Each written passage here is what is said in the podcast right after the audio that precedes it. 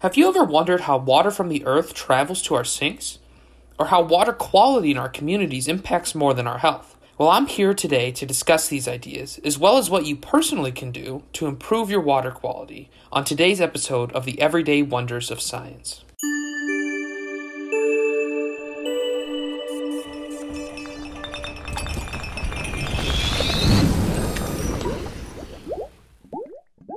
Water quality is a topic that is attracting more traction as conversations around climate change gain prominence. Access to clean, quality water is a necessity for every single person. In order to learn more about water quality and its associated processes, I spoke with Dr. Dave Cwiertny, a professor in the Department of Civil and Environmental Engineering at the University of Iowa.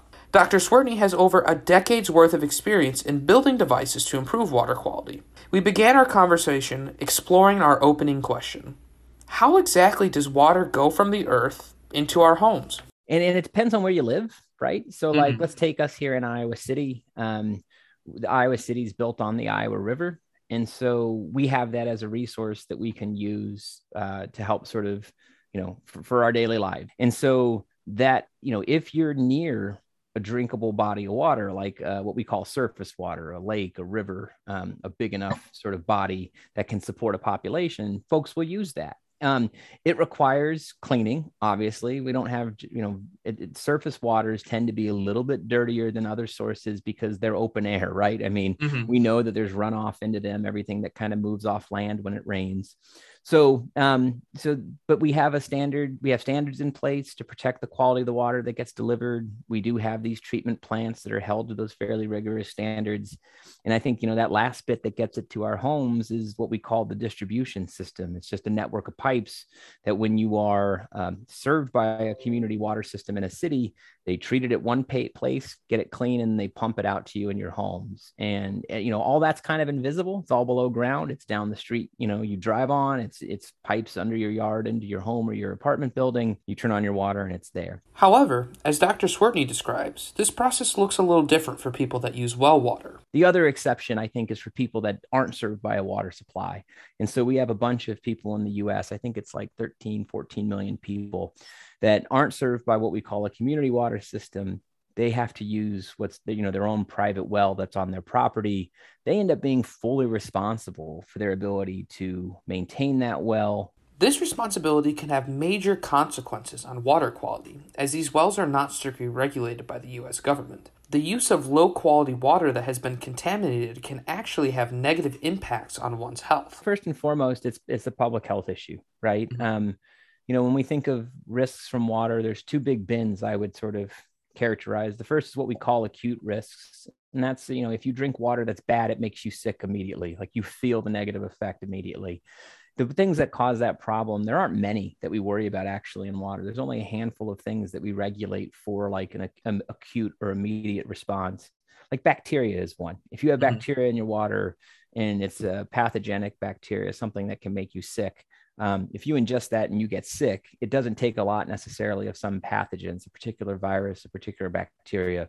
So we do have to worry about those. Um, you know, wells can be vulnerable um, because depending on what's being done on the land, that could influence shallow wells. So, say if you're applying manure, as happens a lot in the Midwest, um, and the bacteria that's in the manure works their way into water supply, that's that's a big acute concern you know the other issue i talked about the two big bins you know there's the acute or immediate risk the other are the like the long-term health effects and we call those chronic health effects. And so it's not so much that you know if you get exposed or, or you have this you know say a chemical in your water that you're going to feel the damage immediately it's stuff that accumulates over time. And so these are more the things that you worry about that might lead to cancer cases or you know liver and uh, kidney issues down the road simply because it's you know you're getting exposed to a little of it each day over maybe the 30 years you live on a property. And over time, that builds up.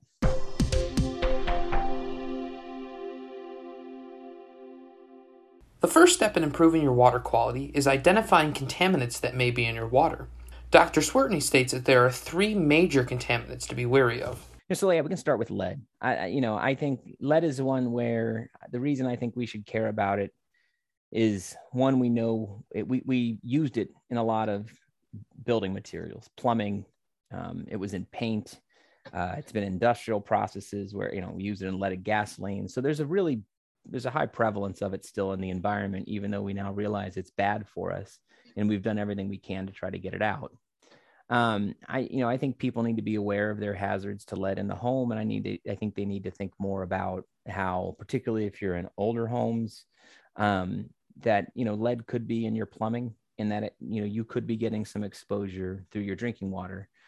I'll, I'll say the second one, which probably would have been my first if you had mentioned lead, is nitrate. Um, so uh, nitrate is coming up a lot. Um, places all over the U.S. struggle with it. We struggle with it immensely here in the Midwest because it's a, a byproduct of all of our agricultural activities. And so, uh, fertilizer that goes down is something like ammonia. Uh, eventually turns its way into nitrate in the environment.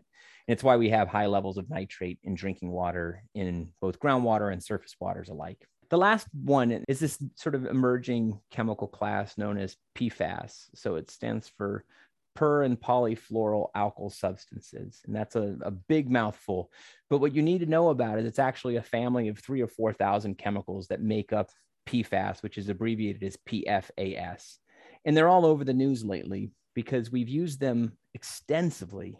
It's go dating back to like the 1940s in a variety of commercial products the most like obvious ones are like Teflon. You know, all the properties about this chemical class are the things that we like. They repel water, uh, they're stain resistant. And so if you've used Gore-Tex and Teflon or you've seen Scotchgard, those have used things like these perfluorinated chemicals. We're now realizing they're really bad. They don't break down in the environment, so they don't go away. People call them forever chemicals. And they're very toxic, meaning that they can have health effects at really low levels. By identifying products in your home that may contain these common contaminants, you can take steps to begin to improve your water quality. One of the cheapest ways to do this is buying a Brita filter, which is known to help reduce lead present in tap water. Though there are also more expensive options that can improve the water quality in your home as a whole. For protecting yourself, your best bet is using an in home treatment technology or treatment unit if you can afford it. So I want to say up front that um, you know these units are usually expensive i mean i, I know they run the, the gamut they, they run the range from like um you know a, a pitcher filter with brita i think that many of us are probably familiar with uh, all the way to like a whole home unit that you might install in your basement or outside the home and have some an expert come and maintain it once a year so it, you know we can be talking about thousands of dollars of installation cost and and mm-hmm. non-trivial amounts hundreds of dollars of replacement and maintenance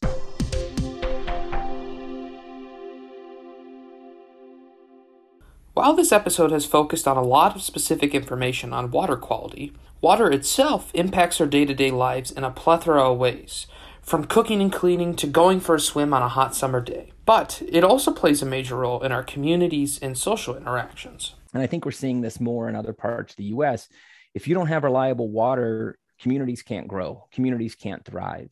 Um, you can't have businesses, you can't build new homes uh, you can't have elementary school. I hope that this episode has given you a better perspective on the impact of water and why it is important to have clean, high quality water in your home. Even more so, I hope that you were able to see ways water quality impacts your everyday life. This is Preston Johnson signing off, and as always, stay curious.